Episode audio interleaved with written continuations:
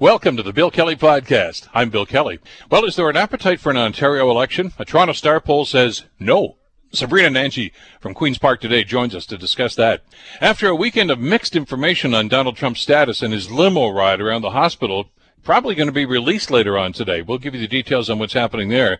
The old normal is gone, but Ontarians seem reluctant to follow the new COVID guidelines. Why not? And yesterday saw Sisters in Spirit Vigils being held for missing and murdered Indigenous women. The ONWA has released a report outlining some solutions to those problems, and we'll deal with the executive director of that organization. The Bill Kelly Podcast starts now.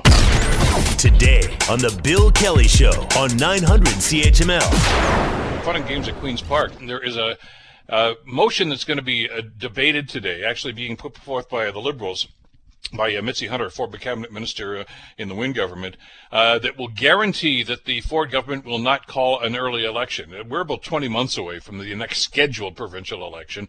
But uh, they've done some polling about this. The Toronto Star and others have done some polling about this as to whether or not there is an appetite for an Ontario election, given as how Saskatchewan and BC are heading to the polls. New Brunswick just had one.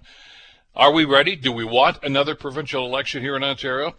I want to bring Sabrina Nanji into the conversation, Queen's Park today, uh, who uh, has a pretty good idea of the pulse of what's going on with the members uh, in the Ontario legislature. Sabrina, thank you so much for the time. Glad you could join us today.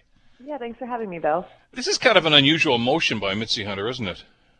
Yeah, I'm actually watching uh, the debate just kicked off moments ago uh, in the House here at Queen's Park. Uh, that's Mitzi Hunter's motion, as you mentioned. Um, so I, I should say that motions are, are non-binding in any sense. Mm-hmm. So even if if this did pass, and we can get into the motion itself in a second, uh, there's no obligation on the government to actually, you know, do what it says in this case. Um, and uh, uh, there, there is a symbolic value though to to a motion. So I think that's maybe what the liberals are thinking that you know if their motion doesn't pass or you know the PCs vote a certain way on this motion that if there is a, a snap election, which the liberals seem to all but convinced of right now, um, that that it might be a bad look for the PC. So so just to set the stage here, that the motion is is not binding by any means, but essentially what it does is it asks the government um, to commit to the next election date, which is set out in the law, uh, the, th- the first Thursday in June 2022. Uh, so that, that'll be June 2nd. Um, but uh, I think Mitzi Hunter's trying to call Premier Doug Ford's bluff a little bit with her motion today. Uh, the Premier has said repeatedly, um, and just a couple of days ago, he pledged to, uh, you know, stick to the next uh, 2022 date. He said that that, that will be the next election. Um, uh, I, I you know that that's what the premier is saying now. I think um, you know it's not impossible that that could change, that things could change. Um, I I need to double check all the the technicalities of it, but I believe it's pretty as pretty simple as just asking the uh, lieutenant governor to to um, to to set that process uh, going mm-hmm. forward. I'm not, uh, and you know, potentially might need like a little tweak to the law that's in place now. But um, I, I'm not really sure how the PCs will vote. We'll find out in a couple of hours, I believe, um, which way the PCs are going. But like I said, it's a non-binding motion. So even if the Conservatives did vote in favor of this, um, you know, sort of reaffirming what the premier has already said, there's really nothing stopping them um, from calling a snap election, which uh, I will say, you know, it is one thing that, that we have, uh, like the, those rumors are floating around. The liberals are obviously um, uh, uh, almost convinced that, that that could happen. I think um, for us, there have been a couple of signs, um, and, and the premier says, you know, I'll just preface what I'm about to say. The premier says that it's all just politics, but there are some little signs um, that at least had some of us reporters paying more attention. For instance, the, the PCs, they nominated or renominated, I should say, uh, their 70, 70 some odd uh, incumbent sitting MPPs for the next election. So they're basically locked in and are planning to fly the PC banner during the next vote, whenever that may be. Um, I will say, interestingly, the premier was one who was not uh, renominated in Etobicoke Centre, but he's given every indication that, that he will be running again. Um, but the Liberals are their argument here and with this motion says that the, it, it, the during a pandemic, this is not a time for a snap election. You know, there are ongoing emergency orders. The state of emergency may have expired, but we still have emergency level orders in place. You had mentioned some of the restrictions that's connected to, uh, you know, the emergency level powers right now. the government does have a majority. So basically, you know, what they, their agenda, they can put it forward pretty easily without, uh, you know, much trouble from the opposition. Uh, and we're, ha- we're dealing with, you know, a, a social and, and economic crisis uh, as, as the liberal motion reads. That's how they're putting it.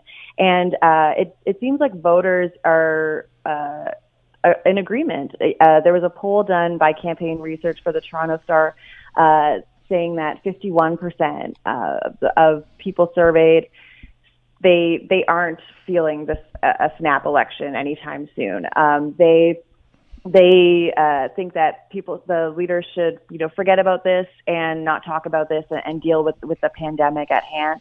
That has been, you know, the premier's line. He has been saying that a lot. But like I said, they they are renominating their they, they have already renominated their candidates, and for the uh, 52 other MPPs that, uh, or, or MPP seats, I should say, that uh, are not held by PCs right now, the, the PC party says that they want to have candidates in those slots by the end of February uh, next spring. Which so what, what's would, that tell you? Um, you when, know, when you see something like that, fodder for our, or the rumors that we're hearing of a June 2021 election. But um, yeah, there, I, I don't think people are really interested in that that sort of talk at Queens Park this week so you hear that, and the, the nominations are interesting, uh, mm-hmm. and the fact that they seem to be on a fundraising binge now too, uh, very actively yeah, seeking right. funds. They, uh, so you play that in, and then there's the politics of it too, though, Sabrina.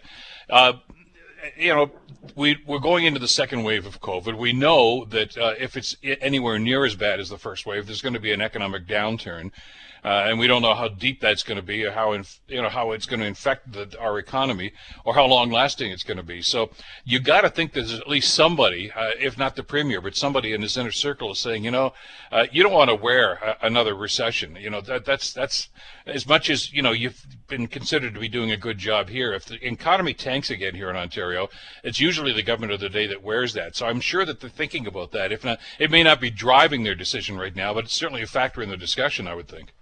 Yeah, absolutely. And I think that can also be played um, both ways a little bit. I think right now the premier is very popular. Uh, he, he's doing, uh, you know, the best he's done as premier in the polls right now.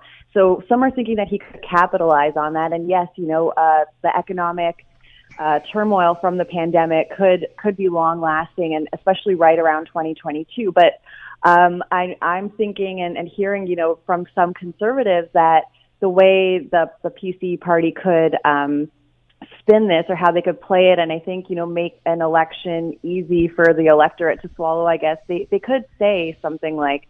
Uh, you know, our, our mandate has been completely thrown off by the pandemic. Uh, the premier has already said, you know, he, he's not going to be able to balance the budget uh, by the timelines that they had set out. The pandemic basically threw everything off course, and and they could go to the voters even with their majority, you know, staring down this economic crisis and, and be frank and say we need another mandate from from the public now. Um, things have changed. You know, here's our new platform. Here's how we're going to get the economy back together. I think um, certainly they don't want to wear you know any any economic um, any economic recession. But I think the because you know the premier is also doing popular, I think the public is very forgiving right now and looking at things in terms of the pandemic. So I think that uh, you know even though the polls might suggest now that the public isn't really keen on on an early election, I think that the the premier and the PCs could could play it in a way, and and they do seem to have to uh, you know even even do a lot of uh, rejigging to their own mandate. So I think you know putting that to the voters, it's it's something that uh, you know wouldn't surprise me. But yeah, they definitely don't want to wear any um, any of this economic any of this economic turmoil that the turmoil that the province is facing, and you know especially for a, a Tory government. It has happened in the past, though, historically. Uh, I mean, Jean Chrétien did this a couple of times when he was prime minister, uh, but that was essentially because right now the the, the, the conservatives, the, well, there's the, the Reform Party and the Alliance Party, and, and of course then the Conservative Party itself, were in disarray. And he figured, okay, these are easy pickings. And he actually won majorities in both of them. But I guess the one that everyone refers to historically is David Peterson in Ontario. Uh, back in the late 1990s, that decided to call an election early, uh, well before his mandate was up, and uh, it didn't go well for him. I mean, uh, they were defeated soundly. Bob Rae and the NDP, of course, were elected to be the government of the day. So uh, there's no history here to say that this is a, a, slam dunk, no matter which way you go. Yeah, definitely. Um, and I think, you know, even Ontario, we're looking to other provinces too. You had mentioned um, New Brunswick and, and BC is going to the polls early. So I think here in Ontario, uh, you know, we're really paying attention uh, to, to how everything's playing out in these other provinces as well. I know in the motion, I know you've got the wording in front of you there, Mitzi uh, Hunter's motion, it says it would be reckless and unnecessary to call an election prior to the legislative date. Uh, there may be some merit to that line, uh, whether or not that means they want to do this or not. But uh, this is a different time and place, obviously, Sabrina, because of the, the pandemic. Uh, you know, we've heard uh, in the even in the provinces, as you mentioned, where there are elections, or, or New Brunswick, where they just had one. Uh, voters are nervous. They don't like lining up to go to polling stations. A, it's the social distancing aspect and everything else. Uh, they may well uh, get a little ticked off with any government that tries to call an election right in the middle of a second wave of a pandemic. Uh, I, I, I, I just don't see it happening for for all the reasons that you've stated. Uh, I know that any premier who is as popular as Ford is right now wants to capitalize on that. But uh, you also have to, uh, I guess, at some point evaluate the opposition and said, is there a real threat there? And what, I, I, do you get the sense that they're thinking that way? Uh, yeah, I mean, I, that's that's the other thing. You know, uh, an election in a pandemic is a huge undertaking. I'm sure elections on. I mean, I'm sure elections Ontario would be happy to run an election at any time, but I, I'm sure that they think that task would be daunting um, right now. And and and you know, the the province does ha- seem to have a lot of other urgent things too. And I'm not sure if, uh, you know, for instance, the opposition could could talk about lines at, at assessment centers that, that the PCs are dealing with now, and and sort of, uh, you know, project that onto lines at at uh, the polling stations, that type of thing. I, I don't. I think people would probably be a little nervous about, uh, you know, going to the polls. But I also think that, um, you know, there there has been there there could like there could be uh it could be done i think. Like it, it could be done if if it needed to but certainly it would require a lot of planning um and uh a lot of uh public awareness and that sort of thing. I think um probably the feeling that most people have is that they don't want to go to the polls until you know COVID's not really around or there's a, a widely available vaccine. Um, certainly, the opposition is definitely saying that you know, uh, given what we're seeing, you know, day to day at assessment centers, you know, with the testing backlogs as cases are soaring, uh, they they think that it's just a very bad move to have an election now. Having said all that, because there's always a, a, a, on the other hand when you're dealing with politics, isn't there? Uh, the, the rumor is that if they were thinking of doing this, as you mentioned, it might be February of next year uh, instead, instead of 2022, uh, so about a year and a half earlier. That would make sense from a timing standpoint because that's usually when governments introduce budgets. Uh, they'll also have a fairly good handle on whether or not the second wave is going to be disastrous again. So the timing could be right then. So, uh, you know, in as much as it doesn't make any sense, and you've laid out a, whole long list of reasons, very valid reasons, Sabrina, why they shouldn't, you just don't know, do you? That's that's exactly it. Yeah, that's exactly it. Um, I think you know, from a reporter's perspective, uh, it would be exciting and very hectic to cover an election in this time. Um, but I, I guess yeah, I can't really say much more than we'll we'll see how it goes. Uh, I think the the public, you know, in politics, people have memories like goldfish, right? Like uh, next spring is is a long ways out. Um, I'm, I think we're all hoping that, you know, COVID is a bit more under control. We have a better handle on things and, and maybe, uh, maybe, you know, that's the time for the PCs to reevaluate and, um, and head to the polls. But I think that, you know, certainly they are setting the stage for that possibility. Whether the election is, you know, next spring or in 2022 as scheduled, uh, you know, they are renominating candidates. They're they're, the big blue fundraising machine is back into high gear after you know a, a bit of a pause during the pandemic. Um, they're sending out fundraising email blasts uh, almost every week, you know, uh, even a couple times a week. So I think that they're they're definitely gearing up for it. Whether or not it will happen, I think remains to be seen. But they are certainly preparing for it, and uh, it seems the, lib- the liberals are are as well. And and the liberals, you know, they they have the, most to gain right now. They only have eight seats. You know, we're elected with seven, so they've been nominating their candidates at lightning speed um, just because they have the most to they, they have the most ground to make up. Um, and you know, even the polls are suggesting that the liberals are very competitive. Um, you know, just even almost as competitive as the PC. So I think uh, we're also starting to see, you know, the NDP kick kick their fundraising up a little bit as well, and and they're sort of framing it as we've we've got to beat the conservatives type of thing. It's it's also interesting to see what the parties are fundraising off of. Uh, the PCs have been fundraising off of, you know, the the pan- pandemic response and pumping up government policies and that sort of thing. So uh, even I guess no matter when the election happens, we are starting to see how uh, it will be framed from the parties now, which is really interesting. Well, uh, it's uh, as clear as mud, I guess, as everything else is in politics these days. And and once again, like everything else, COVID is going to be a determining factor in what's going to happen or not going to happen. I guess as time goes on. But as you mentioned at the beginning of our conversation, the debate has already begun. So I'll let you get back into work. Uh, always a yeah, pleasure. I should actually. I just want to add really quickly that Yeah. uh, the House, the PC House Leader Paul Calandra just said during the debate that uh, the PCs will be supporting the motion, and he basically sees it as a vote of confidence in the current government. So, um, yeah, I guess that's that's that. Well, they've got their talking points already, don't they? exactly. Thanks a lot for the time, Sabrina. Always a pleasure. Thanks so much. Have a good day, Bill. You too. Sabrina Nanji, of course, Queen's Park today, who is tracking uh, the debate that's going on at uh, Queen's Park right now. So uh, if that motion passes, there will not be an election until June of 2022, uh, which is not a bad idea because we really don't need all that on top of all the other stuff that we're dealing with. You're listening to the Bill Kelly Show podcast on 900 CHML. U.S. President Donald Trump spent the weekend in hospital uh, battling COVID 19 after his diagnosis, of course, late last week.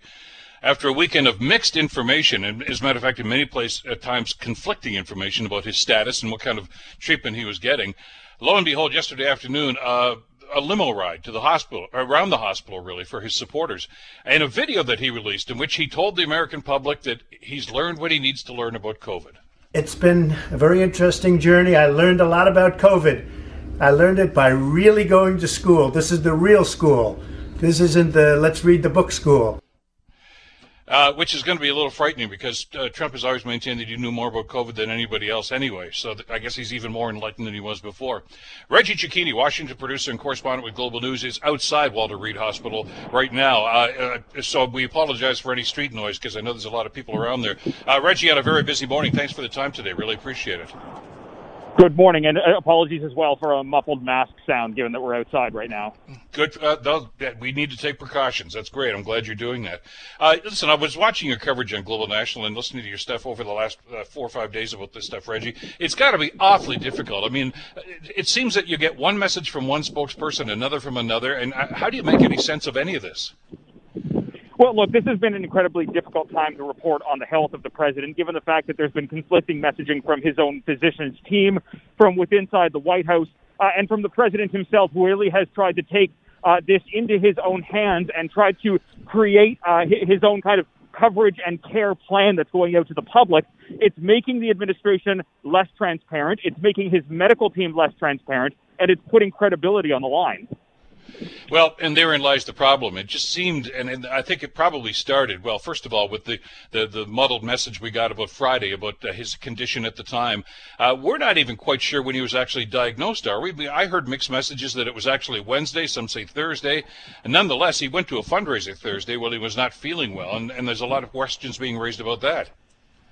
Absolutely. Look, the White House is not being transparent about not only when the president actually tested positive. We know that there was a test that was administered either before or after New Jersey on Thursday. A second test was then administered after that with a confirmation on Friday morning. But the White House is not being transparent when it comes to when his last negative test was. They won't say whether it was on Wednesday, whether it was before the debate on Tuesday, or if he tested negative before that Rose Garden event last Saturday. So this does pose questions as to whether the president uh, has potentially been sick for longer than what we know, and how far back that contact tracing is going to have to go. Well, we also had one report over the weekend that suggested that the White House would not confirm that he actually got a test before the debate last week. Uh, so it was, you know, the, the, the speculation, I guess, is just running rampant these days. But we're not even sure about the current status, are we? I mean, you know, even on Saturday morning, uh, you know, when the doctors came out on the front steps of the hospital there and gave a very rosy picture of he's fine, he's not on oxygen now, but it, it ha- they said that, but they would not confirm that he was on oxygen before. Uh, and then Mark Meadows, the the, the, the, the staff, chief of staff for the White House and Trump's chief of staff, came out with a totally conflicting message, literally 30 seconds later. not only did he come out with a conflicting message 30 seconds later, he went on background to say that and didn't put his name on it. And it only became clear that it was a chief of staff that said those words because the pool cameras were running and they caught him saying that. Again, putting questions over the uh, trans uh, the the transparency from this administration. Uh, but back to what the physicians had said, we didn't know if it was oxygen. We didn't know when the oxygen was administered. The fact that we are now learning only on Sunday that the president is being given dexamethasone, which is a steroid for this, and only given to the most critically ill with COVID-19, also raises questions to the severity of the president's symptoms and why he partook in that photo op last night. Yeah, I, I saw the same report. Well, it was your report about the severity of the, of the medication, uh, and and that leads to another set of speculation. Are they doing that just because he's the president and they want to fast track and give him everything possible, or is he in a dire uh, medical circumstance right now? Still, no clarity on that. No clarity on that, but independent medical experts who are not working on the president's team say anyone who's given dexamethasone is oftentimes critically ill. And if you're just uh, uh, dealing with kind of less severe symptoms of COVID 19, dexamethasone can actually have adverse side effects on a person. It's also worth pointing out the medical community says Donald Trump is likely the only person in the world receiving a trio combination of dexamethasone, remdesivir, and that antibody uh, uh, treatment from Regeneron last week, uh, which does open the door to the possibility that President Trump's symptoms are much more worse than what's being led on, and they're simply trying to keep up appearances. So why the car trip yesterday, Reggie? What, what's the story? What are you hearing? Well, look, this is a president who has a uh, has a has a vanity complex. He does not want to appear weak. He does not want to appear that he's not in control. And this is a messenger in chief who has actively worked for the last four years to control the message that comes out of the White House. If the president is in a car, he does not appear to be as sick. Even if he is sick, possibly infecting those Secret Service members. It is simply to keep up appearances with the base. Yet, we're told, and you're reporting from yesterday that, uh, and, and, again, I guess you're getting the quotes from some of the White House staff or some of the folks that, the car trip was was cleared by the doctors, uh, which sounds incongruous, really, because just about every other doctor that's commented on this on every other network has said this was a stupid thing to do. Absolutely, considering that one of the doctors who came out uh, with a negative tone of what the president did with that photo op, which we should say is very on point for this president. It's what he did during the park clearing, during the protest in Washington to go to that photo op at St. John's Church with the Bible. This is uh, true to his style. But doctors that work inside Walter Reed came out publicly and said that that was a reckless move that endangered the lives of people that were surrounding the president. And there are people outside of Walter Reed, both from within the medical community and the general population, that say it was an affront to the families who have lost more than two, or where, where 210,000 Americans have died, where many of those families were not actually able to say a final goodbye or had to do it on FaceTime. And the president got out of his hospital room and went into a vehicle. Well, I know one of the other areas for criticism right now is being leveled by the Secret Service. A number of agents and former agents uh, have said that you know he's putting those lives at risk. And even if you look at the video of the trip, uh, uh, you can see there's a Secret Service agent uh, sitting in the front seat, and of course there's a driver too. And they've got the medical gowns on, and they've got the masking and everything else, rather stoic look. And I, I don't know, in the two or three seconds we saw them, they certainly had that look like I really don't want to be here today. Well, and look, there are there are members of the Trump base and, and people who are from the Republican Party saying, look, the Secret Service signs up for a job to take a bullet from the president. But as some Secret Service members have also been saying, they don't line up to take an actual bullet from the president and put their lives on the line solely because of reckless behavior from a president of the United States who needs to ensure that he is being seen and not described. Because the president was reported to be furious with White House staff for the way that they were describing the president's condition over the weekend, which is why we've seen him on video, which is why we've seen photos come out, and which is why we saw that photo op. Yet there's a story going around today, Reggie, and you've been reporting on this already, that he may actually be discharged today. Uh, is there not supposed to be a 14-day quarantine for people that are testing positive like this? And is it really safe for him to go back to the White House, where there already seems to be growing numbers of, of COVID cases there? It's a 14 day isolation that is supposed to take place for somebody who is COVID positive. If the president leaves today, that'll have put him in hospital for three days, not in isolation any longer than four days, but realistically not in isolation longer than one day for the amount of people that he's been kind of hanging around with and seeing while inside the hospital. It opens questions as to whether or not there's a potential here that other people in the White House could get sick, if other people in the hospital are going to get sick. It really is a public relations crisis for this administration.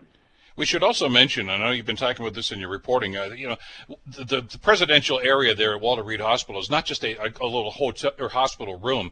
Uh, they have the entire floor there. And there, you know, there are boardrooms, there are offices, uh, all sorts of other things. It's not as if he couldn't do his job, such as it is, from that facility while he's in quarantine.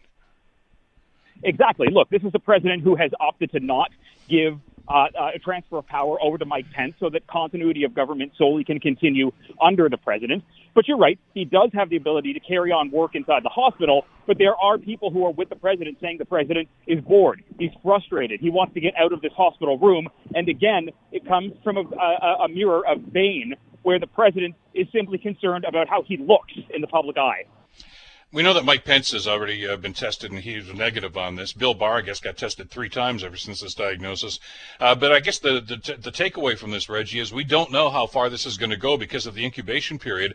Uh, there could be others who attended uh, the, the, the ceremonies in at the White House over the last couple of days that may yet to be testing positive, that may actually turn out to be positive.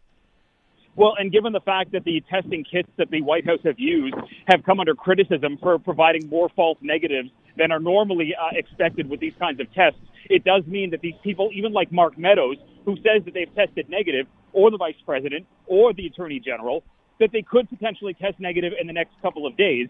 The attorney general has said yesterday he's negative. He'll quarantine for a few days, but he's expected back at work by Wednesday. Uh, boy, this changes by the minute. Uh, great reporting over the last four or five days, especially on this, Reggie. Thank you so much. Uh, stay well, and uh, we'll talk again soon. Thank you so much. Take care. Reggie Cecchini, of course, uh, Global News uh, correspondent and producer, who is right outside uh, Walter Reed Hospital, uh, just outside of Washington, of course, uh, watching the activity around U.S. Uh, President Donald Trump. And as I say, we seem to be getting different messages and different concepts about what's actually happening and why it's happening almost on an hourly basis. But as Reggie pointed out during his reporting, what else is new? That seems to be the hallmark of the the Trump presidency, doesn't it? Well, back home here in Ontario. Uh, we've got some concerns of our own. We know that last week, of course, Premier Doug Ford uh, decided that uh, he was going to uh, increase some of the restrictions on what he called the hot areas of the province with uh, an, an, exceptional number of new cases of COVID, uh, that being the GTA, of course, and Peel region and Ottawa. Uh, Hamilton's not included in that. London is not included in that. Having said that, though, I know that both medical offices of health, uh, Chris Mackie in, uh, in Middlesex, London, and of course had Dr. Rich- Richardson here, have expressed some concern about the growing number of cases, which raises the question: uh, Are we willing to play ball here? I think a lot of us bought into this in the initial stages of COVID and said, okay, yeah, we'll do the thing. We'll do the hand sanitizing and we'll do the social distancing and, and, and, you know, we'll do what we can. And, and it seemed to pay off. I mean, we kept the numbers down a lot further than a lot of other jurisdictions, but we have seemingly dropped the ball here. Are we reluctant to follow the COVID 19 instructions anymore with the normal not being in sight for the near future? Let's bring uh, Alison Thompson into the conversation. Alison is an associate professor of pharmaceutical sciences and a professor of public health sciences at the uh, Dalla Lana School of Public Health at the University of Toronto. Professor, as always, thank you so much for the time. I'm glad you could join us here today. My pleasure. I'm I'm concerned about this. I assume with the the, the, the, tracking you've been doing over the last six or eight months, especially, uh, that there seems to be almost a, a laissez-faire attitude with a lot of people here in Ontario to say, look, at you know, we're over the worst of this stuff. Uh, I, this second wave thing, you know, I'm, I'm still not going to do this. Um, uh, it's it's worrisome when you see the sorts of things that are going on and the attitude that seems to be happening. It is, and um, I think you know, there's lots of lots of reasons for it, um, and and I think people are are having a hard time staying in that sort of emergency preparedness mode. Uh, I think it's it's exhausting and for a lot of people, their children are back at school, and it kind of feels like we're back to normal in a lot of ways. And restaurants are still open, um, but I think what we're seeing is is there are are consequences to us opening back up like that and and getting sort of complacent about public health measures. I'm glad you brought that element up because that's the one I hear more often than not from people that have been complaining about this over the last three or four days. And I get emails about this all the time on the program. And, and it's that what they call a mixed messaging. Uh, in other words, we're being told by Dr. Williams, of course, last week, and even Dr. Tam, uh, the, the Canadian Medical Officer of Health, the National Medical Officer of Health, uh, for instance, the upcoming weekend, Thanksgiving weekend, uh, that uh, you know, no bubbles. Just your, the people that live in your house. Those are the ones you hang out with. Don't try to expand that because we want to stop the spread. Yet at the same time, uh, that person that just says, "Okay, Grandma and Grandpa, you're not coming over for dinner this year for Thanksgiving, but you can go to a bar and and, and associate with somebody that you've never met before, as long as you're social distancing." And they they see they say that that and say, "How come the double standard? What's going on here?" Absolutely, and I think I think that there is a real problem with the messaging that's happening right now, uh, particularly in Ontario. We don't have a Bonnie Henry who's able to instill a lot of um, feelings of trust, and there's a lot of confusion. You know, you know, if our kids are back at school, why are we not able to do this or that? And I, I think it's partly because the logic of it is not clear, um, and I'm not sure that there is a logic a lot of the time. Um, and we're asking the public to take on the responsibility once again for managing this outbreak when you know we're still waiting days for test results. They've stopped contact tracing in the community, um, focusing very narrowly on particular indicators um, for the outbreak, like the R value, the reproductive value of the virus, rather than some of the other ones maybe we should be paying attention to that would inform a much more strategic use of testing and contact tracing. So, you know, these these sort of failures to have a comprehensive public health strategy based on proven theories um, is meaning that people have to pick up the slack because we don't know what we're doing and there are these backlogs. And so people are starting to resent that, and you really can't blame them. No, I don't, and and because again, I, I can understand the confusion, and, and you talked about the testing, and there's there's another I think incongruity there. You know, they basically said the the the, the walk up testing is, is pretty much over now. You have to make an appointment to that, which sounds on on, on one level like they're not that concerned about it as much anymore. Uh, and people are saying, well, wait a second, how can you tell us this is really serious? You're not going to allow us to just walk up. We have to make an appointment and wait uh, to do this. It, it seems rather strange as far as as as the the magnitude of what we're anticipating participating. I, by the way, I should mention, uh, you mentioned, you referenced Dr. Henry, Bonnie Henry. Uh, for those who may think I know that name, she is the British Columbia Medical Officer of Health, uh, but a transplanted Ontarian. I mean, she was here, and I guess really uh, was a leader in the battle against SARS a few years ago, wasn't she? Yeah, and we had we had Sheela Basrur during SARS in in Ontario, who was a fantastic um, communicator around these issues and really in, engendered a lot of of trust in the way that she communicated, and we we are really missing that in Ontario. Um, you know, it's it's not something we train our public health professionals to do very well. Um, and you know, David Williams seems to really struggle with that public-facing role. Um, you know, I'm not going to comment on you know whether he's competent or not because it's almost irrelevant. Uh, it, it's whether or not he's a good communicator, and I think we don't hear from him often enough. And and a lot of the time it is not enough information to provide a rationale for complying with public health measures that he provides. So, you know, around testing, while it, there may be very good reasons for limiting testing um, in a population that's largely asymptomatic, but um, you know, we're not hearing about that. So, you know, whereas before we could just anyone could get a test, um, that was actually not the smartest way to go about it. Um, mm-hmm if you look at it from a public health point of view. Uh, and it's not it's not something you want to be doing widely in a population where there isn't a lot of virus circulating because you're going to get a ton of false positives, um, which has implications for people as well. You know, they have to to quarantine for two weeks. So we, really want a, a better testing strategy that is aimed at finding the people who are spreading the virus and uh, making sure that um, people who may be these sort of super spreader individuals, not for it's just it just they may be people who have a higher viral load or whatever the reason is, you know, th- those are the people we need to be contact tracing for. And that often requires doing the contact tracing backwards when someone gets uh, infected. So we look, rather than finding out who this person has been in contact with since they were diagnosed. You want to know who infected them. And so that's a totally different strategy than we've been seeing in Ontario. Um, so all of this is extremely confusing um, for for people in the public. And you know, if we don't understand why we're being asked to do something, we're not going to do it. Mm-hmm. That's what it comes down to, and, and your point's well taken. Uh, you know, there have been other jurisdictions too where there there seems to be a, a, an unease with the fact that hey, we're hearing from the politicians, why aren't we hearing from the medical experts on a daily mm-hmm. basis? And that doesn't seem to be happening here either. Uh, Alison, mm-hmm. always a pleasure to have you on the program. Thank you so much. We'll talk again soon. Thanks so much. Take care. Associate Professor Alison Thompson, of course, from uh, University of Toronto. You're listening to the Bill Kelly Show podcast on 900 CHML. Yesterday saw Sisters in Spirit vigils being held right across the country in various cities uh, for missing and murdered Indigenous women. Uh, and uh, the Ontario Native Women's Association, of course, has uh, released a report which outlines some solutions to end systemic violence against women. Joining us to talk about this is Cora McGuire-Cyrette, who is uh, Executive Director of the Ontario Native Women's Association. Uh, Cora, thank you so much for the time. I'm glad you could join us today. Oh, thank you. I'm glad to be here. From a timing standpoint, we're, I guess, uh, about a year out now from uh, the release of the final report uh, on this uh, very important issue. In, in, the subsequent year, and they, we're talking about the uh, National Inquiry into Missing and Murdered Indigenous Women and Girls, uh, have we moved the yardsticks at all, Cora? Have we made any progress? Well, I guess you know, for for us, it's been decades of work. Um, I know it's been uh, relatively newer at the the national front.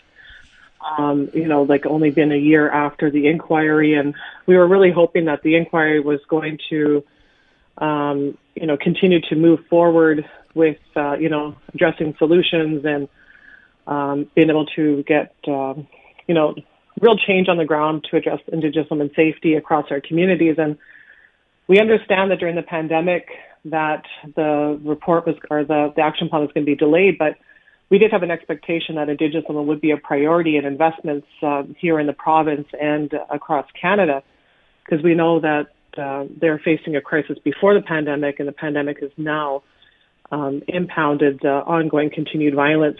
And so, you know, we're, we're continuing to push and advocate for movement. Uh, that's why we've spent um, the past six months uh, writing this report. Um, honestly, uh, taken away from our family time to get this done.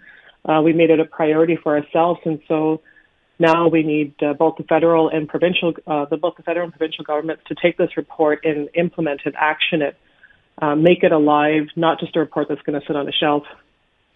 Your, your point's well taken, by the way, because we've seen studies that have indicated uh, an increase in, for instance, domestic violence uh, during the COVID-19, the pandemic, the shutdown especially, uh, and the isolation an awful lot of people are feeling, which only exacerbates a number of the things that were included in this report, didn't it? Exactly, and then you also have to look at, um, you know, the the Justice for Joyce movement that's going on right now. Mm-hmm. And you know her story, um, you know, she's brought to the forefront of all of Canada uh, proving what Indigenous women have been saying for decades and decades and generations that the violence exists when you're just trying to access basic services. You know, her story um, and the violence she faced and uh, the death in as a result of systemic racism was not an isolated incident. Uh, this is going on across Canada. It's going on across Ontario. Um, in services that are supposed to be there for your safety, health, and well-being for every other Canadian the only thing Indigenous women want is that same level of service. Which is not there right now. I know that there have been attempts made since the report came out uh, to establish some of these things, but I guess you're going to run into the same problems uh, that other uh, like services uh, for for the population are, are experiencing right now. That's lack of funding. Exactly. You know, if we want to really, truly, honestly do reconciliation with Indigenous women as a community, we have to deconstruct the systems um, if we don't, we're never going to actually get to the root cause and make change and impact where um, it's safe for my daughter to walk down the road at nighttime if she wants to. You know, at the center of everything here, we're really talking about safety for Indigenous women. Um, you know, we have to really recognize that Indigenous women are not vulnerable. Uh, they are targeted. They're targeted for two factors due to their race and their gender. And the more racialized you are, the more violence you're going to experience. and the, the frustration you must have felt over the years, and probably are still feeling, Cora. I mean, we've had previous governments that didn't even see the, the need for an inquiry like this. You know, that this was not an indigenous problem. This was a, a crime problem. Uh, and, and, you know, we, we, seem to, I think, learned a little bit from that. And at least, you know, the, the, the report did get done. And of course, uh, the inquiry, not without some controversy, of course, uh, did carry on. Uh, but with that in mind, do you get the feeling in all the work that you've done in this over the last little while uh, that governments are willing to partner in this? Yes, I think you know the the yardstick is moving uh, slowly, like the turtle on our on our report cover. so, um, you know, we just want to continue to keep the movement going. We have to uh, continue to to break down um, this ideology that you know, Indigenous women are not human. That's at the at the core root of everything we're talking about here. And we have to begin to recognize that we are a community, uh, we are a nation, and we're stronger together. We're stronger when Indigenous women are safe um, in all of our communities. And a lot of people will ask us, like, why Indigenous women? Like, what about me? What about, you know, men? What about uh, boys and girls? You know, and it always comes down to that Indigenous women are the starting place.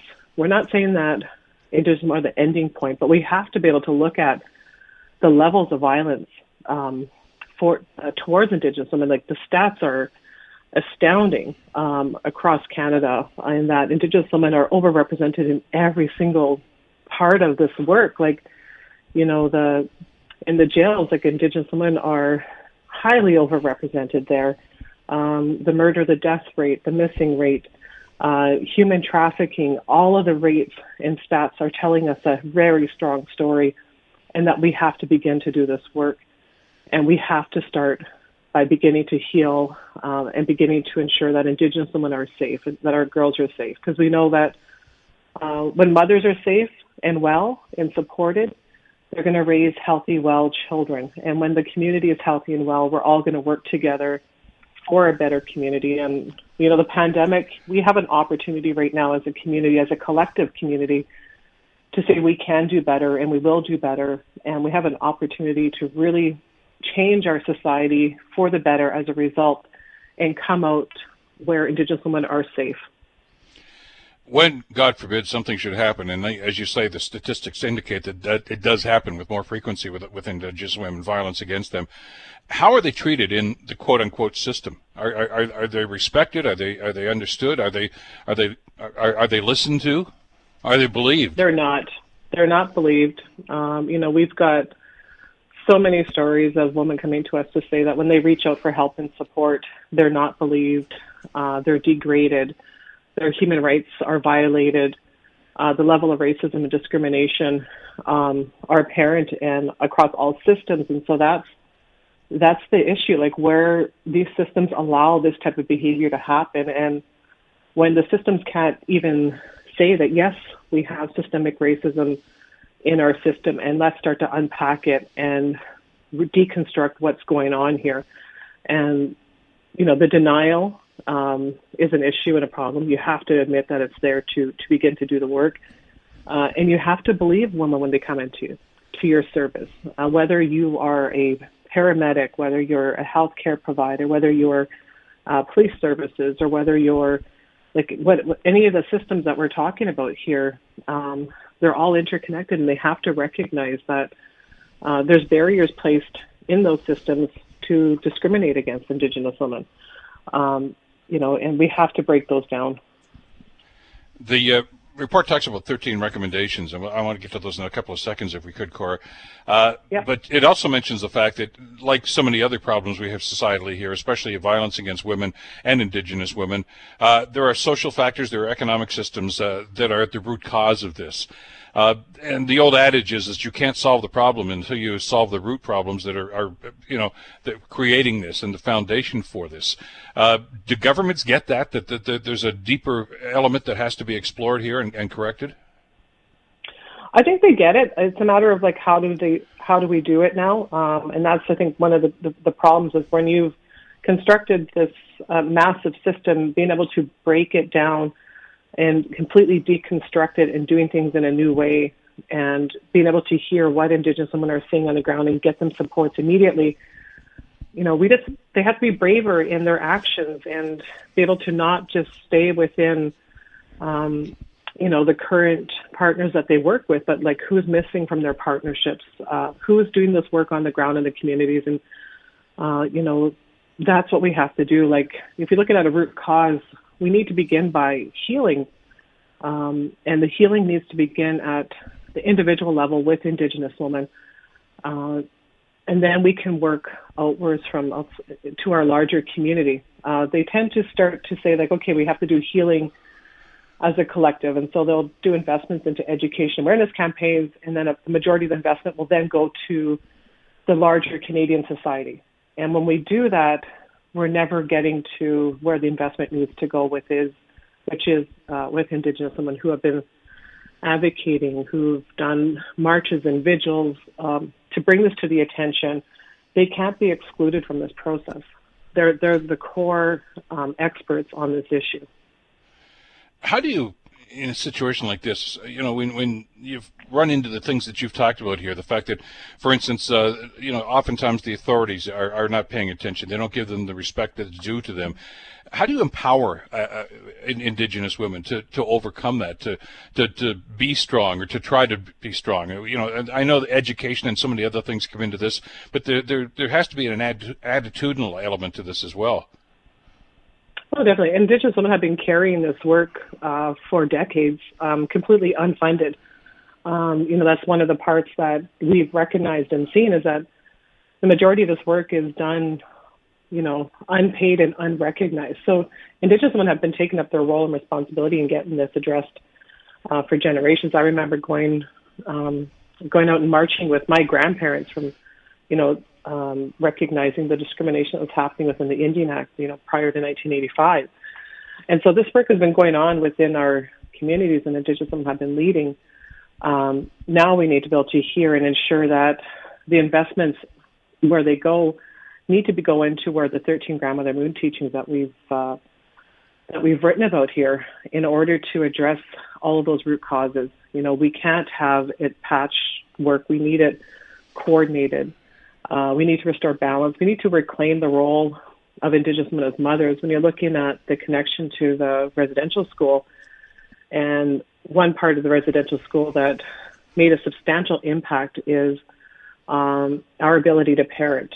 And so we'd have to reclaim our, our parenting and be able to decolonize um, the, our parenting that has now taken over into like the child welfare system and what everyone is referring to as the millennial scoop, and that ongoing system has to change as well.